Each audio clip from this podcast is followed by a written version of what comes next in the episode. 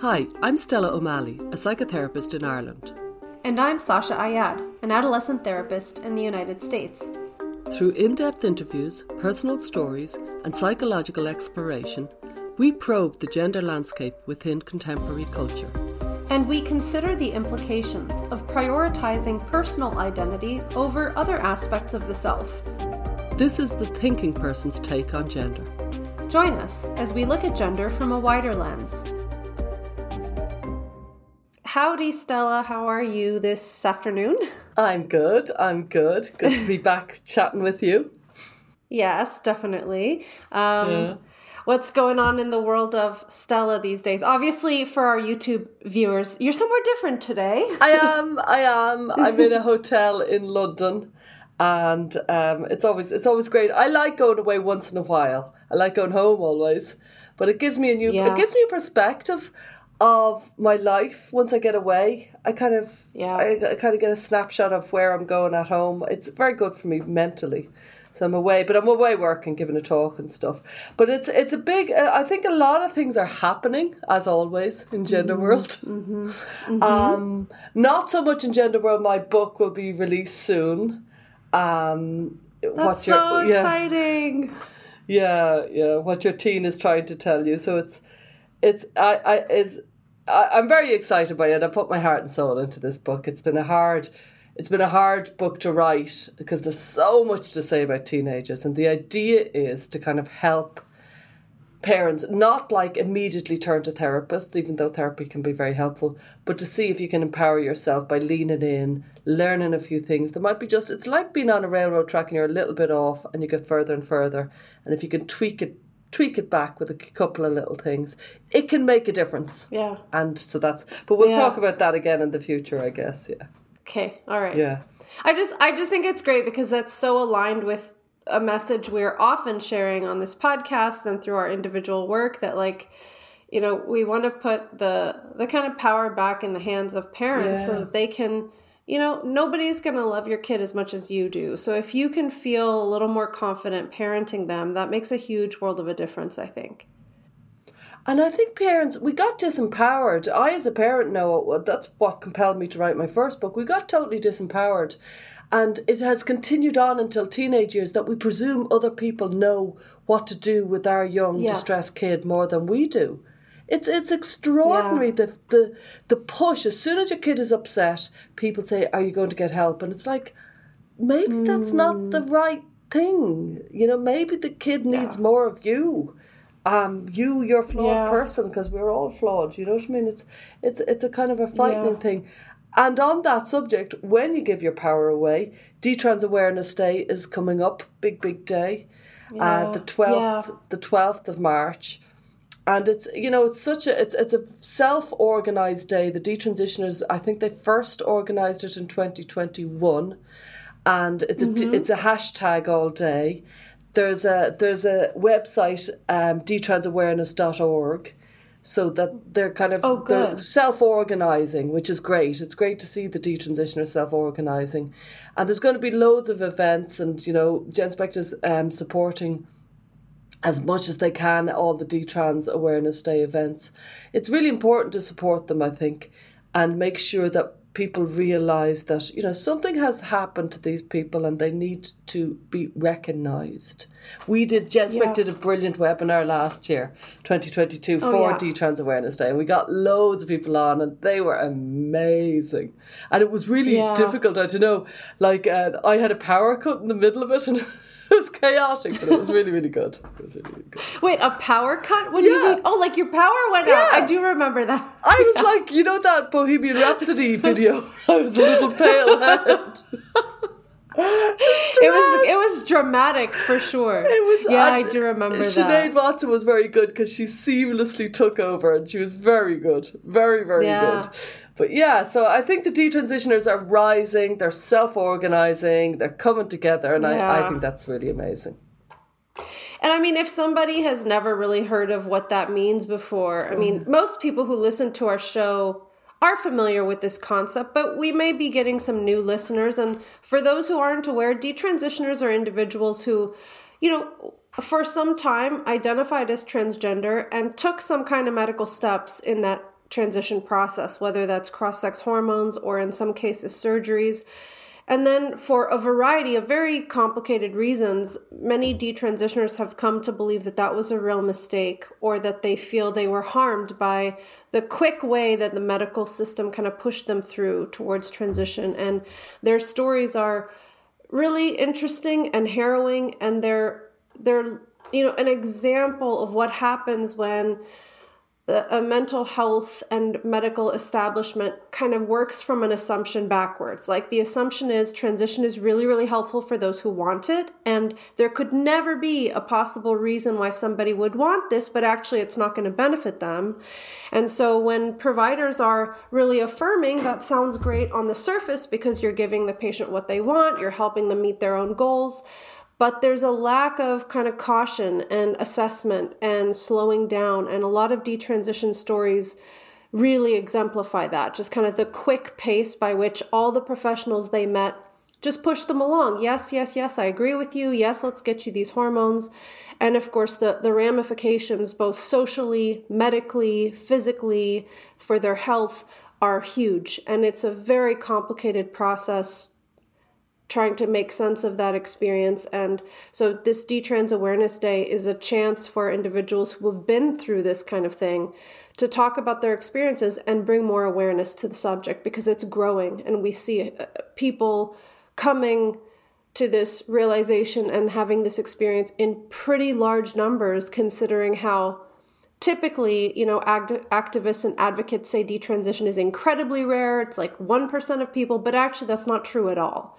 And as transition procedures have become more readily available in the last 10, 15 years, so have the detransition numbers. So that's yeah. what Detransition Awareness Day is. And if you're kind of new to this whole gender world, we would really encourage you to just take part, go watch some of these individuals tell their stories so that you can understand kind of the human perspective behind this very heated and controversial topic. Yeah, I'm glad you brought up the, the definition because you know the way that mm. trans has become this blurred, nebulous term that nobody really knows what it is. Yeah, we we all well, all of us nerds who are who are very absorbed in gender noticed that the standards of care in in WPATH they they they obfuscated the meaning of detransition and made yeah. it less clear cut. Well, we had established detransition was a very just like you outlined it was a very specific process. And it's like it's been reclaimed to be part of the gender journey and part of uh, you know almost open to people move in and move out of detransition and yeah. all sorts of phrases. And then there's the phrase you know there's different phrases coming in and it's just something I'd like, we need public awareness around what is an accepted term for trans, which is, I would argue, medical transition. What is an accepted term for detrans? It's, you know, reverting back after medical transition, and maybe desistance is, you know, reverting back to your to your biological identity, never having taken medication in the first place, mm-hmm. so that people are clear. Mm-hmm. Because it's very hard to feel knowledgeable and have an opinion on something when you're not quite sure what you're talking about. Yeah, and, completely. I couldn't agree more. Yeah. Yeah. And to bring us seamlessly into today's su- subject, uh, you could argue that like you know the the detrans awareness day the the kind of the rush to medicalize identities the pathologizing of of normal distress into quick fixes and give us the medication, always looking for the external solution for an internal problem. You could argue that that is really where we land with this with this kind of the pathologizing of normal and the kind of the, the, the lure of identities that has swept over people since we've taken yeah. away other identities such as religion and national identity other identities mm-hmm. have come into place and it's extraordinary mm. really yeah, and it's interesting too. And I was thinking about this topic, just like how diagnostic labels have become a source of identity as well. So it's interesting because this, of course, relates to gender. It relates so much to the stories of quick transition and subsequent detransition. It, of course, relates to people who choose to kind of continue on with transition and have a gender identity but but it also relates to so many other things too like as a you know as a culture, at least, you know, Western culture, we went from a place where mental health issues were never talked about. They were really dismissed Yeah. and they were treated as something you sweep under the rug and you, you don't talk about these things to a place now where it's so ubiquitous to talk about mental health and it's luckily been depathologized, but in a way, there's there's a way that it has become like a positive sense of identity for people like a way that people make meaning of who they are as a person which probably has some trade-offs in it as well. It's like you either stigmatize the mental health condition or you turn it into a, like a source of pride and identity and i can imagine that in both of those scenarios there are negative consequences right so it's just it's an interesting pendulum swing that i think has happened Well, and that's what it is. It's a pendulum swing, and you know that phrase "too far east is west." Like we've we've Yes. swung too far. Like you know, having a taboo didn't work, and then having it as an identity doesn't work either. And th- Yeah. that is that is the problem. I think for me, it, it people are searching for an identity, and it we're shaped by what's going on in the in the zeitgeist in the cultural context and it seems it feels like mental health is going on in the cultural context that's what's going on Yeah. but it's quite a shallow it feels like quite a shallow understanding i remember one client telling me you know we have a big kind of t- walk every year. It's a great walk. It's for, for suicide, and it's it's in Ireland. It's a, it's a great walk that everybody does. The whole the whole of the kind of country kind of gets together and they walk from darkness into the light. So they walk into the darkness into the oh. dawn. It's a lovely idea. Mm, but I remember mm-hmm. at this girl who I knew, and she said like you know they were all being so awful to her around her mental health, and then she said, but they're all out there swinging their banners, darkness into light, and we know this concept very well in other contexts. There's there's a lip service given to mental health. Think positive. Um, this is my identity. This is my my my um, my mental health kind of diagnosis, and it doesn't feel very deep, and it feels like we're we're doing everybody an injustice. I I don't think it's working. I don't think it's working, even though I think it's fundamentally unhealthy to base your identity upon your mental health diagnosis. I also think it's not a very good understanding of mental health diagnosis that we're we're kind of putting out there. It doesn't feel like it's good. When you think about that though, are there specific examples that are coming to your mind? Like what what's um Yeah.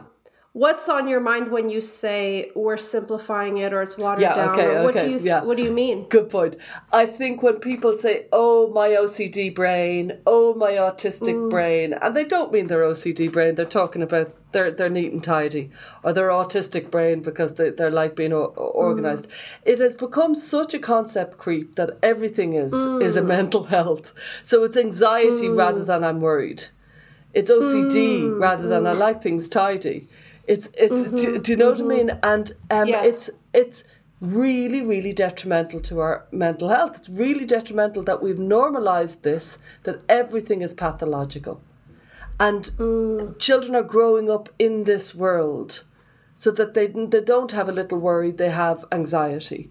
And then I suppose some people who've been diagnosed feel very annoyed about that, but also you think the diagnoses aren't infallible, and the, the vibe from people is you'd swear it was an actual blood test the way people go on about I have an actual mm. diagnosis, and it's like, well, the diagnosis depends on, on the practitioner, frankly. Yeah. Yeah, I see what you're saying. So you're talking about the way colloquially, uh, colloquially people use like, "Oh, I'm so OCD," which I'm sure I've done this before too, Oh, I even do though I'm a mental health professional.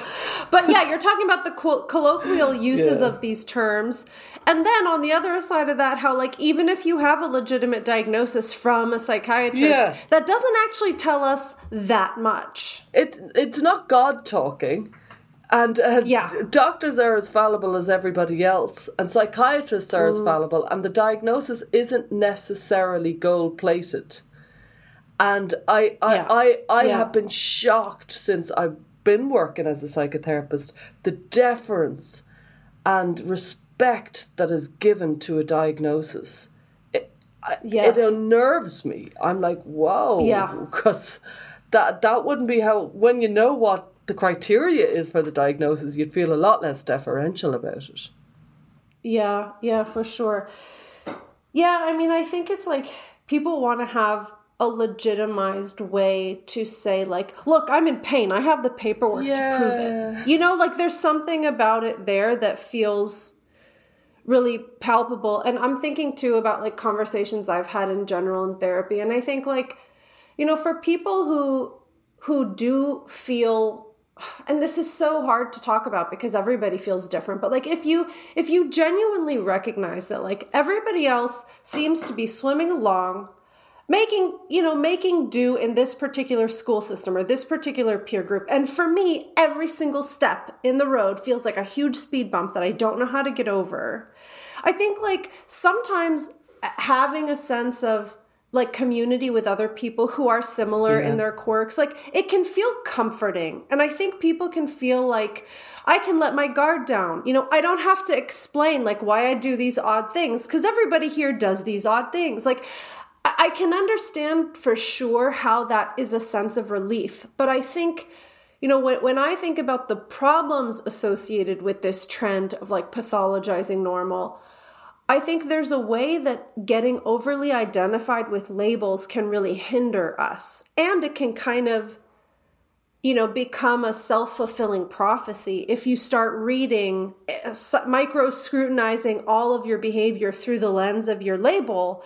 It can prevent you from having expansive options and having flexibility, which everybody needs to have in order to function. Yeah, and I don't know what we're going to do about this as a society because, you know, you and I 20 years ago would have been saying, we've got to get this destigmatized, we've got to get it out there. we yeah. would have been saying the exact opposite in many ways. And I yeah. feel like it's it's really it's a balance to be trite, but it is yeah. a balance. And why it, it's really unfortunate that people are feeling that because when somebody I was only talking to somebody yesterday and they said a turning point in my life was when I got an on uh, what not an online when I got a diagnosis for autism. It was a turning point it made me slot everything into place. I understood all those experiences. I kind of got myself for the first time. It was like yeah. absolutely pivotal to my understanding of myself. I've heard loads of people say different things around that, di- variations of that. Yeah. It yeah. can be such a source of relief, such a source of, oh, that's what's going on. Now I get it. So it definitely has a place. The problem yes. is it slid into being a, a criteria, just like as all roads lead to gender, but just like gender, it can be anything. It can. It feels yeah. like it can be anything. It feels like these are these these kind of we have widened our understanding of all of these diagnoses into um, or all these conditions into almost anybody not almost anybody but there's an awful lot of people can be diagnosed with an awful lot of conditions and that yeah.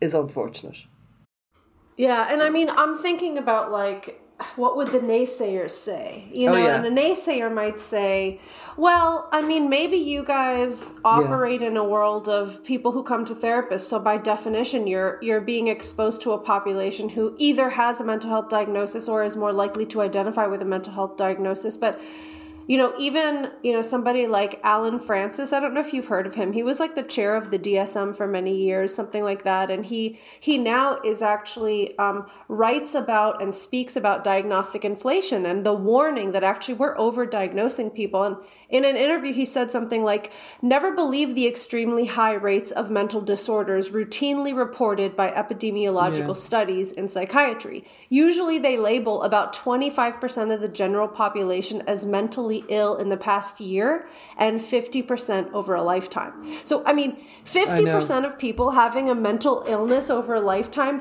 that, that almost makes you question well, is it even an illness if everyone has it? you know, like th- there is something to that number that you, or, you do have to question what what does that even mean anymore m- might it be rejecting the fact that life is hard and so and i think life is actually very hard and yeah. um, therefore if you're deeply distressed m- mental illness needs to be brought into the equation for a reason for why you're mm. deeply distressed, rather than you've just got a whack from life, which can be so deeply unfair and so sad and so difficult.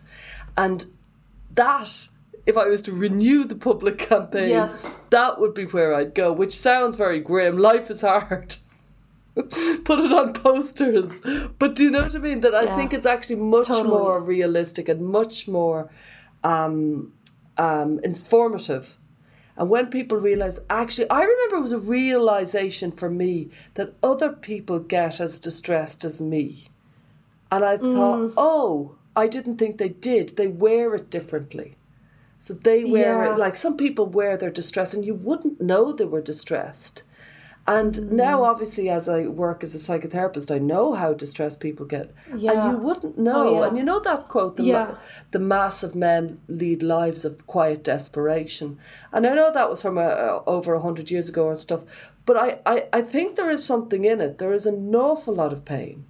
And people just keep Yeah. going. They find their own way. They knock their own little happiness out of life, be it with something small or, or something bigger.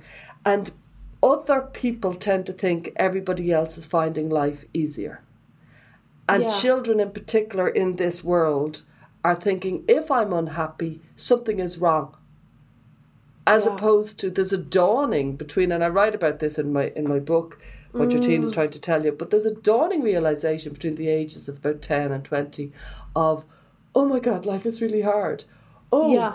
The good guy doesn't always win. Oh my God, it's so un- it's so unfair. It's really hard Yeah. that Yeah, yes. needs to be taken right out of mental health and into yeah that is life mm. No, that's why I think it's it's like so valuable to have a place for these like philosophical and existential questions about life and to kind of you know these are essentially spiritual questions but i don't think it has to be framed in that context. Like these are questions of living. Like i remember reading somewhere there's somebody in psychiatry said all mental health disorders are either like a biological problem or a problem of living or something along those lines. I can't remember the exact quote. But you're you're so right. This this kind of awakening that happens to us in our adolescent years can send a lot of people into a very dark place. And if we if we have kind of um you know the only tool is the hammer which is the diagnostic labels everything is going to look like a nail. But actually the suffering and the pain of being an adolescent is really profound. And and the it's hard- realization the realization that your friends are lovely and they're not always perfect and they're going to Yeah. be flawed. And that realization is so shocking especially kids who've been told all these movies and gorgeous literature and gorgeous books about great friendships and then they realize they're not that great yeah that, that's shocking Yeah, it's a real uh, betrayal of your sense of like that everything is going to work out perfectly all the time. Yeah. You know, and that's hard to And realize. I do think it's no accident that this this diagnosis kind of era has come in after religion has gone out. So in a lot of ways in the Western world, when a lot of people would have kind of gone to religion between 20, 10 and 20 because it's like life is hard and there was a system. The idea was yeah you're going to be confronted with challenges and in the ever uh, ever after you will be rewarded. You know the kingdom of of you know heaven will be your reward. And that was a great framework for your average 10 15 year old to know. Okay so it's hmm. really hard. Okay if you do a b and c you'll get into heaven there's a point to it. If you do d e and f you'll go to hell. Okay right there are the rules. This is the point. This is where i'm Yeah. going. And Yeah. yet no it caused its own trouble and i'm not religious and i'm not saying that's what we need to bring back. I don't think that. But i do think we took that away and then we left them with mental health. It's like the new religion in many ways. It's it's the kind of oh, so you have to take get your diagnosis, do get to the therapist, learn uh, you know learn the strategies, and then then Mm-hmm. Get the you'll be- pills, yeah, get the then pills. then you'll be okay. And that's just you know that is the arc of of the detransitioner, kind of going okay. I'll do what I'm told. I'll, I'll do the framework. I'll I'll follow the treatment path, and then Yeah. what's going to be at the end? I'll be happy. And no, whether it's OCD or, Mm. or whether it's it's gender dysphoria, no, that's not at the end of the path. Yeah. um it's the kind of it's it's also the ability to say like this is overwhelming to me i don't quite understand to do there's going to be an authority figure that i can Oh, yeah. trust that we have put a lot of faith in whether it's god a priest the, doctor. therapist the doctor Yeah. and they will give me answers. They will give me my step by step process to take. And if I follow that process, it will be okay. And I mean, to be fair, there are a lot of there are a lot of conditions, especially medical conditions, Oh, yeah. where that works out very, very well. And I think, you know, you talk a lot about the medical model of mental disorder. And I think this is where it becomes really slippery because if we treat emotional and psychic distress as a kind of medical condition, then it makes perfect sense to put that faith in the step by step medical process. But actually, that's not, that cannot possibly reflect all the things that are contributing or maybe inevitable about some suffering in life. I mean, that's Yeah. that's the medical model, and that's where we have a problem. And and the I mean, like there's always examples where it works, but but not for everyone. Yeah. That's the problem. And that's why we've got a tricky subject here because there it does work. Definitely people will be annoyed listening to us because they'll be thinking it worked for me. The best thing I ever got was that diagnosis. And the years I didn't have it were really really excruciating. And you're right, listener. Yeah. You are right. And then there's a Yes. whole other section of people who have clung on to a diagnosis and it has it has it has externalized their problem. They've given away their power.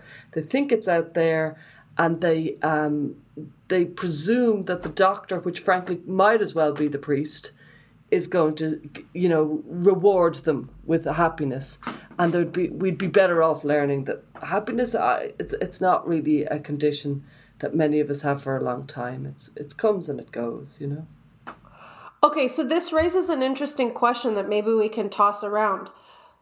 What are the characteristics or ways that a person can interact with a diagnosis in a healthy way? Like when somebody gets a diagnosis, what's the difference between a person who takes that and uses it in a way that supports their life and expands their opportunities versus somebody who gets the diagnosis and it spirals them into a place that is maladaptive? Like what what do you think? I don't have an answer for this, but like your Okay. the way you framed that really actually made me think, okay, there's a difference because some people's diagnoses help them a lot and for some people it doesn't. I remember what comes to mind is I remember a friend of mine, her kid got a diagnosis, and uh, the, the the the mental health practitioner said, "Okay, this is the diagnosis, this is the framework. You as the parent, you need to read it, you need to learn it, you need to understand it, and then you need to put it in a drawer." And I thought, oh, mm. that's kind of interesting. She said, like, put Yeah. it in a drawer. You've, do, you, you know, don't bring it everywhere with you. You know what I mean? You get the kind of Yeah. the concept, and it's almost like this is how you work. And it's taken me many years to figure out how I work, many years to figure out how I work. And now I've kind of Yeah. come to terms with how I work. Oh no, I can't do this. I know everybody else likes breakfast. It takes me an hour or two before I can get ready for breakfast. I've made my peace with Yeah. it. How I work emotionally. So do you have like breakfast deficiency disorder or something? Like is Yeah. that your diagnosis? I, yeah, I could probably very easily get diagnosed with that. Yeah, no, like honestly, I, It's not a so real many- diagnosis, by the way, everyone. but uh, I, I, I, there's so many quirks to me, to you, to all of us. Do you follow me? And like here I am. Yes. it- you know, I'm 48 and I've come around to all my multitude of quirks, and that's how I work, and that's how I work. And if I don't get enough sleep, Yeah. and if I don't get, you know, blah blah blah, blah you know, the humans are, are complex, and so totally. getting a quick framework if i'd got one if there was such a thing as a framework that matched because we don't know what diagnoses are to come because maybe i am a That's right. diagnosis that is still yet being conceptualized in a lab somewhere do you know what i mean Uh, but but Yeah. maybe it would be very very very helpful But also, what would also be helpful at the same time as your diagnosis is knowing that your uncle was like you, and also your granddad was like you. And also, actually, there's a, a kind of a, a characteristic from your country of origin that is quite strong in you. Mm-hmm. And that mm-hmm. there's also mm-hmm. a cultural impact because if you look societally and the people around you, that's also, and you're then you're getting a nice, colourful, proper Yes. understanding of yourself. Well, if you're all about your diagnosis, you have missed your family context, you have missed your cultural context, Yeah. you've missed the the kind of the other influences, and you have missed half the picture. You really have. Yeah.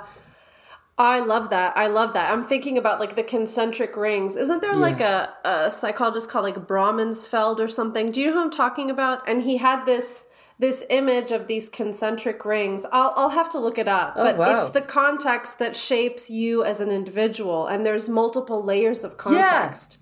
And right Yeah. now, we're all about the diagnosis and the framework and the mental health.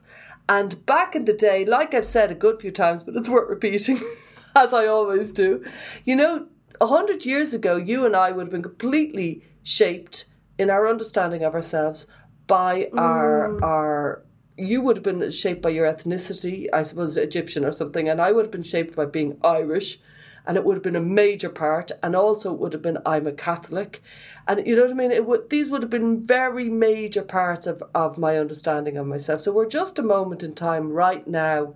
It's all about this, and it's it's missing so much. I really do think if you want to widen your kids' understanding of themselves, make sure you bring the the family tree. Make sure you get Yeah. get a bit of understanding of your auntie is actually very like you, or something like that. You know what I mean? So that they understand there's I more. think that's There's more going on than just what Yeah. y- your your little square here.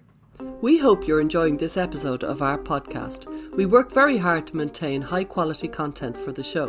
To take an even deeper dive and support the show, join our listener community for access to exclusive content, practical tools, and resources supporting gender and identity exploration. We're so grateful to our sponsor, Genspect, an international organization which offers an alternative to WPATH, providing a range of education, resources, and supports to anyone impacted by gender distress Genspect unites many different organizations globally and gives voice to thousands of previously untold stories. For more info, visit genspect.org. And thank you to our sponsor, ReIME. Rethink Identity Medicine Ethics is a non profit organisation dedicated to improving long term care for gender variant individuals. Visit rethinkime.org to learn more. And now back to the conversation. And I, I also think, like, in addition to understanding the contributing factors to, like, how you are what you are or how you work, as you put it, it also helps, you know, in the context of if someone does have a, diagnosis, to ask yourself, okay, and then what? You know, Yeah, yeah. I have this diagnosis. It and when I when I work with kids who are we're talking about diagnoses because I'm not really anti or for diagnosis. I just think it matters how we frame it. I, I really sometimes I encourage kids to pursue a diagnosis, So and I. sometimes I tell kids not to get too identified with So it, depending on how they're interacting with the diagnosis. But you know, I often say, you know, whether or not you have like a piece of paper, you obviously have recognized that you have this cluster of traits. So if you have these traits, what things are hard for you? What things are easy for you? And what can we do to help you knowing yourself to do the things you care about and to do the things in your world that you want to do? And like, what supports do you need? What boundaries do you need to set? Like, what limitations are there? And I think, you know, not um, letting a diagnosis become uh, a reason you can't. I mean, of course, there are times when, you know, my cluster of traits means I can't do so and so things, like you with your breakfast, right? Or whatever. But I also think being able to own like some of our unique qualities, even if they're challenging, and still live, you know, still live, still participate, still kind of own it. Yeah. Um, yeah. I think that's really important. And I, I know that comes up sometimes in the context of like, um, you know, some of the neurodivergence movements and some of these contemporary movements. I don't agree with all of them, but what I do agree with is that, you know, we can't um, require people to fit into a very, very narrow set of traits in order to live functional lives. We have to give everyone the space to figure out, like, knowing my quirks and knowing my traits, how do I live a meaningful life? And I think if, if your child is very absorbed, or if you are very absorbed in your identity as your diagnosis, or you know you've over over identified, have become over reliant, mm. you could do worse than checking out. You know, remember the uh, uh the Myers Briggs tests? Do you remember the personality yeah. tests? They were very good. You could do worse than checking out some of those type of things, filling in those extensive kind of um, what are they called questionnaires and yeah. the Enneagram, you know, the Enneagram, the oh, personality, yeah. yeah. Mm-hmm. They're really interesting. They'll give you all sorts back on yourself. You'll go, oh, that is me, oh, that is me. And you will find the same sense of recognition and acknowledgement of who you are as you will yeah. have found with your diagnosis. And you'll go, oh, there's more to me. Do, do you know what I mean? That there, there, I think it's really important that we don't narrow ourselves into something because um, it doesn't help when we yeah kind of make ourselves a kind of a more one dimensional than we are. We're very complex, and so you have to honor it yes. by bringing in all the different parts of you. I think it could really yes. help. I wanted, I, I, and myself and Alistair had big, big projects, and we still haven't done it, about bringing in a, a, kind of a personality test that brought in gender brought in the Myers Briggs and very mm, very ambitious. I love that. Yeah. Do you follow me? Yeah, like a twenty first so cool. century kind of understanding of who you are because personality has moved to identity. Yes. Do, do you know what I mean? Oh yes. And so now yes. what was my personality is now my identity. And that just happened without any of us really noticing it. It happened culturally in the last te- yeah. tw- 10 years ago. I just, if I had said I identify as, if I had said that sentence 15 years yeah. ago, I think yeah, it would have sounded very not, clunky. Yeah. Yeah. No, it would have sounded really clumsy. Nobody would have really yeah. understood what you meant by that. Yeah. Um, I, I did find it the the oh, yeah, kind of system I was referencing is called uh, Braun Bronfenbrenner, uh, Bronfenbrenner's ecological systems theory. And it starts in the middle with the individual, and then there's a oh, microsystem nice. bigger than that, then a mesosystem and an yeah. exosystem and a macrosystem. So it's it's kind of a theory of child development. But I really, I mean, I remember seeing that visual. I'm kind of visually oriented. So when I see a graphic like that, it really makes sense to me. We'll, we'll include something about it in the notes.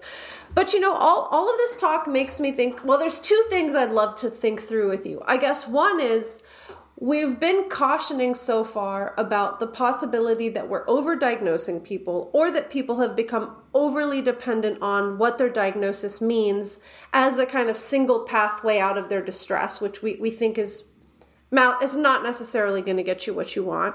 But I also wonder, I mean, do you agree that there is a kind of mental health crisis amongst adolescents? Oh. And and how does that kind of relate to this? Because I think there is, but I also think it's been almost self perpetuated by the obsession with mental health. Like I, it's mm. it's like kind of iatrogenic in a way. Mm. This is a massive question that I have agonized over because I know how awful adolescence was for so many people in times gone by. I've read enough literature. I know how lonely it has been. It has been devastating. I know how awful. Yeah. There's been so much secret child abuse. There's been so much awful things happening. So you kind of think, on one level, like we've all got richer and like our homes have all got better, on one level, we've made a massive step forward in our mental health. It really does feel like, just like we have in our health and our, our you know, food and our, you know what I mean? But food is actually a very good analogy for this because mm. while we made a huge step forward in our food and our diet, we also made a huge step backwards in our diet at the very same time, if you follow me. So that we've got this vast array of food available to us, and at the same time, we've a vast array of really unhealthy food av- available to us. And so we seem to have, you can sink into the bad stuff and it feels like that. I kind of get into this. I know I'm talking about my book a lot and probably too much, but I get into this in one of the chapters. No, the go book. ahead. Yeah, I do. I go yeah. really into this fact. Are are are they having a mental health crisis, or are we looking at it a hell of a lot more. Honestly, I'm with you, Sasha. I think it's incredibly hard to be a teenager at the moment. And I think you could pick Yeah. different periods of time and you could say it was very hard to be a mother at that point. It was very hard to be a man at that point. Maybe they were all going to war or whatever. I think it's very hard to be a teenager at this point. I think social media in particular, mm-hmm. technology, porn, all the pressures, all the likes and the and the pylons and all that. I, I do think, and this kind of extraordinary emphasis on mental health, which isn't massively helpful. I do think it's really, really, really hard. And I also think, as Yeah. a society, just to be annoyingly complicated, as a society, we've done something very good for mental health. We have. It's Yeah. like food. We did something great, and we brought in an awful lot of bad. Do you know what I mean? We did both. Am I make? Am I as clear as mud here? No, no, I, I think what you're saying is perfectly clear. I think the food analogy is interesting because I kind of I've started thinking about that and looking at it in a slightly different way, which I think is going to be the the road we go towards with technology too. And I even remember kind of you talking about this. Like um from my years of like obsession with and research in like the fitness world and the you know bodybuilding world like i try not to label foods as good or bad. The what the research shows like unequivocally across like tons and tons of nutrition research is like in moderate doses any food can be part of a healthy diet that keeps your weight stable and keeps you generally functioning well, organs doing well, blood sugar doing well. And I think the same is probably also true with technology. Like Yeah. social media is a technological invention that we have not had around very long. And whenever a new exciting, especially like dopamine stimulating technology comes into the picture, we all just get totally absorbed mm-hmm. by it. And I remember you saying, like, there's probably going to be campaigns popping up, and I think we see this in our own world, where we're recognizing that social media has to be monitored in terms of when it's introduced how much time is spent and what type of social media interactions kids are having because that can have a negative impact on their health. And I think the same is probably true for like questions of identity and how fixated you get on your label. Like it's probably a dose response issue, like so many things biologically, probably also psychologically. So, you know, and personality makes a difference too. Like you can have one kid come across some sort of, you know, quiz online like here diagnose yourself and figure out if you're trans and they might take it and get a result and laugh it off and never think about it again. But if you have that kind of personality trait where you get fixed and obsessed that one cue can spiral you into a very dangerous place and it could have been some other cue as well. So i think it's really interesting. We'll have to see what happens as we as a society on the macro scale recognize the impacts of these things recognize what does it mean to be an adolescent with this technology in your hand. Like it's going to be different than being a 40 year old right with this technology in your hand.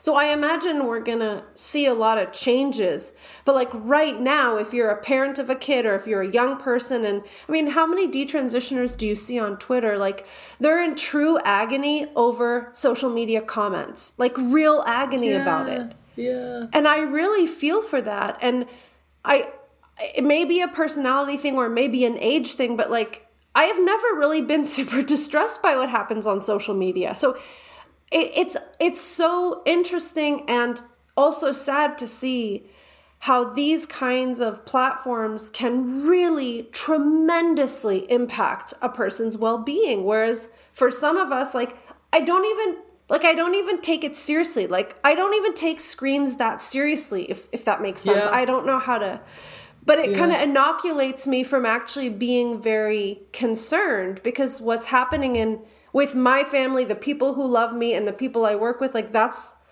for me for me it just does it feels more consequential. But if your world exists you know in these digital spaces i can imagine how hard it is it's just really We- yeah. interesting Well, we we ourselves, our generation, um, we grew up without that kind of online smartphone. You know what I mean? So yeah therefore, we've got a step removed. We formed, we were Yeah. formed without it. They are formed Yeah. with it, and I, I do Yeah. think that makes a difference. They, it's like their left arm, if you follow me. If it's so much yeah. part of their identity, me and my phone. If you follow me, it's it's so it's it's frightening. Actually, I, I really now now both my kids are teenagers. I'm I'm horrified how all four of us, because I'm as bad as them and Henry's as bad as them, we're all just phone addicts. And I'm like, we're going to have to do some sort of detox because we're all doing it. And you know, we were having a conversation. We had somebody for dinner last night and somebody asked something. We didn't know the answer. Immediately grabbed the phone. I know. Somebody asked, some, Yeah. the conversation went back. We were polite, so we put away our phones after we found this non event of, an, uh, of a question. And then, uh, sorry, I'm ram- ranting, but I have to say No, no, no, that's and right. then uh, some joke came up and they said, Oh, did you see that online? No, I didn't. Oh, wait, I'll just get it for you. Oh, no, don't get it for me. some Yeah. picture. And you just Yeah. go, Oh, yeah, there's the picture. Oh, yeah, right. Funny. Yes. Uh, yes. we, we're just we're like and you can see there's a movement there's a new movement people have which is to get their phone and then they go oh away my god. there really is Yes. it's a kind Yes. of a, yeah it's frightening Yes. it's a jitter that people have and it's kind of one to go for the phone and two lot of us don't go for it. We go, we, we pull away. We know that it's we're in polite society. We need to stop grabbing our phone like, like, uh, like it's a drug. So it's I do, I do think that there's there's going to be studies that will show this. I do think that these teenagers they do seem frantic, and I do think there's a Yeah. concept called professional deformation, where you and I, Sasha, we're seeing the worst of Mm. it. We are seeing the worst. We are deformed by our professional life, so we see the worst of it. But what we see is so frightening, and you don't meet any therapist who doesn't really agree with us. I, I think every therapist thinks there does feel Yeah. like there's a mental health crisis among the young people. They feel like they're not enjoying their teenage years the way you would hope they would. I, I really don't think that they're getting Yeah. through them as opposed to enjoying them. Sad. You're so right about that movement. That's really interesting. like the, the Yeah. Like how you can't even complete a conversation or a thought without Yeah. referencing something that happened digitally. Yeah. I, mean, I I think that's a whole other conversation, but I do want to ask you about this, which I feel like we should do a whole episode about this, and we can ask the audience if the following thing I'm about to say should be a whole episode. Please Go let on. us know. Um, what about this whole movement of young people online on like TikTok and various platforms claiming to have dissociative identity disorders and oh, multiple yeah. personalities? I mean, that is to me like the exemplar of what we're talking about of like how a diagnosis can take on a life of its own and totally absorb young people and then how but like almost like belief in the diagnosis can bring forth the traits even more palpably like this is kind of what you know psychosomatic illnesses are in a way and psychogenic illness so what do you hmm. think of that Oh, I think so. I think you're uh-huh. right. And I think this dissociative identity disorder, well, we would be dissociated from our identity. You know what I mean? I think people are very dissociated from their identity. yeah. So it makes sense that the identities that have, let's say, you know, the ticks, the nervous ticks that I was kind of just showing you with the grabbing the phone yeah that that those ticks kind of becoming more common. They make sense just like the dissociation from yourself because so many people have avatars. Yeah. they have other identities online. They have very elaborate identities online. So i can see why you'd lose your sense of self. Um, and I, I think then you live in a world where everything is pathologized. I can see how it combines into this this kind of scenario where you're you're you're being diagnosed by your online life or your online life is diagnosing you. I'm not sure where this is going to go though. You know, I'm not sure how this is going to where are we going to go? Is there going to be a pushback? Will people just kind of push back from being online all the time and will that be the kind of result? Or because I was just having a conversation with somebody today in a cafe and there was uh, music coming from the guy across there because he was listening to something. So he was listening to some TV program or whatever the hell he was on. I'm like something like the mm, mm-hmm. 1950s, a TV program, but a clip. then there was people to the right who was listening to music, and I was like, "There's music on the cafe. There's your woman mm. to the right, your man to the left, and we're trying to have a conversation, and it's awful.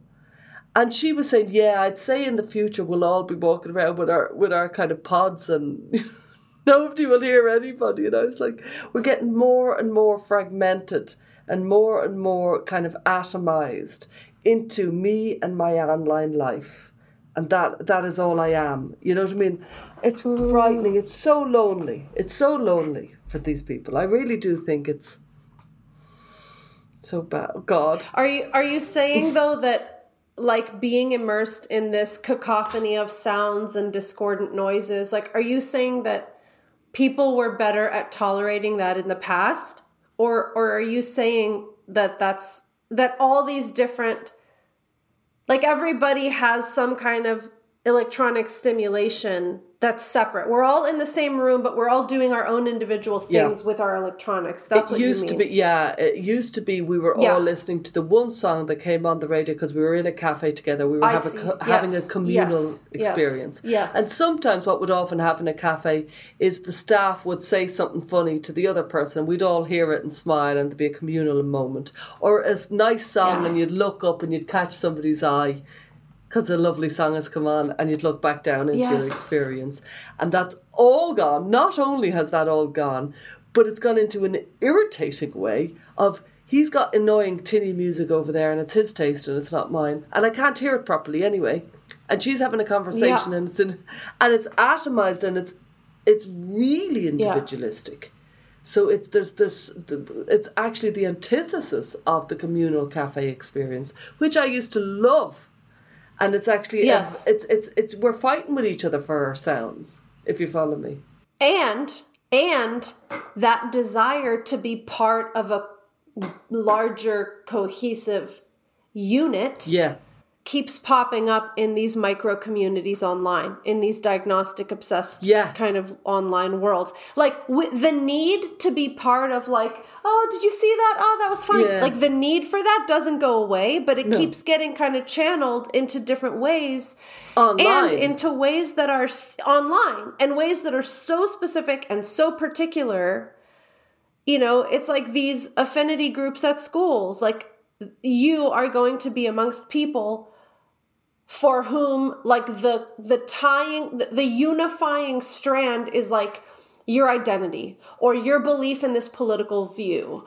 or your desire to do this or that thing. Whereas in other times our sense of identity came from just like kind of our local environment. And your local environment, by definition, is mixed with all kinds of different people. And you're going to meet people you don't necessarily have the exact same kind of life as, but you all live on 43rd Street and you go to this cafe on Saturdays. Like, that yeah. sense of community is being transferred into like oh what's your identity label oh you too me too and we're going to find all the ways that we're so identical like it's so it's a different way of feeling connected and a negative way because my, you know look it up because it's a lovely song is is joyful or smiling because the you know the the, the manager yeah. saying something funny to the the other staff manager.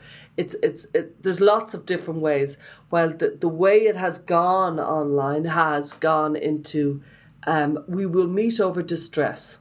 We will connect over distress. That's how we're going to connect and we're not going to connect over the, the more joyful. The only joy we're going to get is in the connection over distress. That's that's where we get our joy. It's it's it's fundamentally negative and it's it's rampant like way back in the day when you know when social media was first beginning and do you remember those uh, pro Ana sites and pro Mia sites and stuff like that? Yeah, yeah. That yeah. was the canary in the coal mine of where this is going to go people finding each other, communities finding each other. And previous to that, like in the 1990s, a lot, an awful lot of, um, a completely different context, but an awful lot of child abusers found each other online.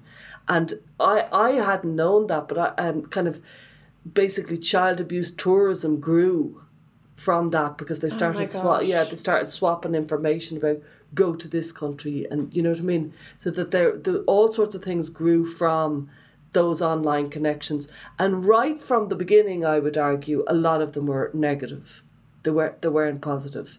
They were, and why that is, I, I'm not quite sure. Other than if you're going online way back then looking for a community, you probably didn't have one where you were, if you follow me. And of course, there's always, and I'm among them, unusual people who don't find a community very easily. But you still have to keep a connection with the ordinary cafe community. Do you know what I mean? That's because right. it, it That's brings a lightness to your life. Somebody smiling at you, you know, because you, you your eyes meet because the kid is cute. Do you know what I mean? You you need Yes, that. totally, totally. And that's where Yeah. that's where the identities and the pathologies and the diagnoses they're missing all of that. They're missing all of that color and context of life. Yeah. And I think, again, like in the right dose and in the right context, like if you have some sort of group you connect with because of this particular thing about you, but you also have a rich connection with other types of people and other types of contexts, I think that's probably fine. I think when something becomes the exclusive and only way that you find community, that's always a risk. And I think that's also a risk of radicalization, you know, like getting indoctrinated or going too far down a rabbit hole. That happens when you only have one singular avenue for connection. Like it just dawned on me that Yeah, that's, such kind of a characteristic of like extremist groups. Like you Yeah. kind of start rejecting anybody who's not part of that. And I think that same thing can happen in a diagnostic label or any kind of special interest that an individual has. If it's the only way, you risk kind of getting blinded, I guess, to a degree. That, that, that's such a good point. I remember, you know, when I was growing up, and like there was an awful lot of Irish nationalism, an awful lot of fighting around politics, Mm. and there was a certain Mm-hmm. type of person who was very pro Ireland, and they would come out with Yeah. these slogans. They were so one dimensional. And you know they'd have their songs and their slogans, and it was just that was what they were. They had completely built their identity around that kind of Yeah, yeah, yeah, personality. yeah. So, uh, and I remember it's it's it's a zealot. It's a zealot, but there's lots of ways to be That's a right. zealot, and that's that's what it is now. I do want to go back to before we finish uh, on on this. I do want to talk a little bit about you know these diagnoses. You know the way they that they have. They've slipped in lots of different ways. So it's not Yeah. just um, ADHD or autism or anxiety, although the, and depression that have all slipped into a much wider. You would not have got those diagnoses 30 years ago. Mm. Now, some mm-hmm. people would say they were too narrow and too many people were being missed mm-hmm. 30 years ago. And now perhaps they're too wide. But arguably they're doing the same with, because I, I was studying it, I, I studied it for, for my new book, that like, you know, things like osteoporosis among older women oh, know, yeah. That's a really common one. Or being pre-diabetic when low, we're all pre-diabetic. Or the new one for myself. Every time I Premenopausal. no, perimenopausal. No, no, you, you only have to yawn, or you have to just say, "Oh, I'm feeling a bit anxious." Perimenopausal. I'm not perimenopausal. I'm, I'm slightly hassled. Well, maybe It's I basically am. like- maybe I am perimenopausal. I the entire The 55 phrase. years before you are perimenopause between between puberty and menopause that whole That's so period funny, Sasha. I was bringing it up. I was bringing a big roll, roll up to my perimenopausal, and you jumped in perimenopausal. I'm sorry. yeah, no, no. But that's how our age group. it's, every hey time but it's, it's because i have adhd i interrupted you that's why no, ahead. but it's exactly reflective. It's Yeah. so reflective of every time you turn around, somebody somewhere. If you said, "I'm a bit worried about my mother," you know, she's sick. I shouldn't laugh, but she's sick or something. They'll say, "Yeah, you, you might be perimenopausal." Sorry, what's that got to do? it's like so random It's not exactly a conversation I had, but it's similar to a conversation I had recently. And I was like, no, no, no, this is a, just a, a worry that is abs- has substance that I'm worried Yeah. about. And I'm Yes. not like, maybe I am, I've no idea if I am or not. And it's not, and I'm sure, because I've met somebody and, you know, she was told she was very perimenopausal and it was an amazing framework for her to understand. But there's something about the chip, chip, chip of everybody else, like other people who are getting Yeah, the, yeah, the yeah, false diagnosis. There's something about that that is very detrimental to society on a bigger, you know, and the people who say, no, it's good, are missing, I would argue, the chip, chip, chip of, of, of all the false diagnosis that's been thrown around. I, I really, I really, I do think it's an issue, and I think if you look at the way, I think a reflection of how badly we're doing mental health, and I do think we're doing it really badly, even though we're trying. You know, if there was a God, He'd give us top marks for trying, but our performance, our performance yeah, yeah, yeah, our, our, our actual action isn't great. When we look at, and this is a very serious subject, but I think it's really important to bring it up. When we look at how we've handled suicide you can see how badly we've done it. So, like years ago, suicide was very taboo, and the numbers were low, but they were being miscounted because there was a lot of people dying and people weren't admitting it because it was taboo. So that was certainly mm. happening. But nowadays, mm-hmm. and it's come within me being a child and my children being a child, this has happened. Nowadays, it's become mm-hmm. so much the opposite of taboo that children these days are throwing the word suicide around in a very cavalier fashion. And it is a really, really, really bad impact on everything. Because the kid is a kid who has a, a, a child's understanding of the word and of the impact. Everybody else is an adult, whether it's the teacher, the counselor, or the, t- or the parent. Yeah. And yeah. they can't take it lightly. Even if it's being said lightly, they can't take it lightly. There's protocols around Yeah. that word. Yeah. And so all sorts of protocols get rolled in. I remember, you know, one kid coming to me and she said, you know, uh, uh, like now that you have all drilled me about this word for 72 hours, I now realize I was using it lightly. However, like, honestly, we all are. We're all doing it. Yeah. And ye Yeah. guys are all taking it too seriously. And I'm like, yeah, well, then society's gone wrong. Because Yeah. we, we're using, they have been taught, it's at the back of their toilet doors. It's when they're washing their hands. It's when mm. they're walking down the school corridor. Do you follow me? Suicide, Yeah. suicide, suicide. And they're, it's gone into their language. It's gone into their language Yeah. of distress. And they haven't learned that, no, no, that is a word you don't bring up lightly. And if you bring it up, it's you've thrown something onto the table like a concrete block that will now Yeah. everybody Yeah. has Yeah. to look at. And I don't want people to be afraid of saying it. I don't want it to be taboo, but it's reflective of the really bad way we're managing mental health. That kids are throwing that word out so lightly. And parents are just about it. They're so upset about it.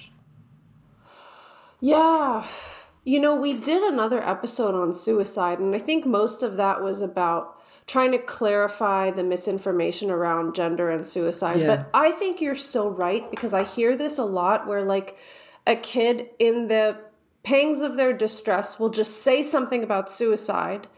And then all of a sudden, oh, everybody goes into crisis action mode and they're like rushed off to the hospital. And the kid didn't really intend for it to be that big of a deal. Like, I think this is, you're so right that there's something about this. I'd love to talk about this further. This is really important. Maybe we can do that on another episode because Yeah.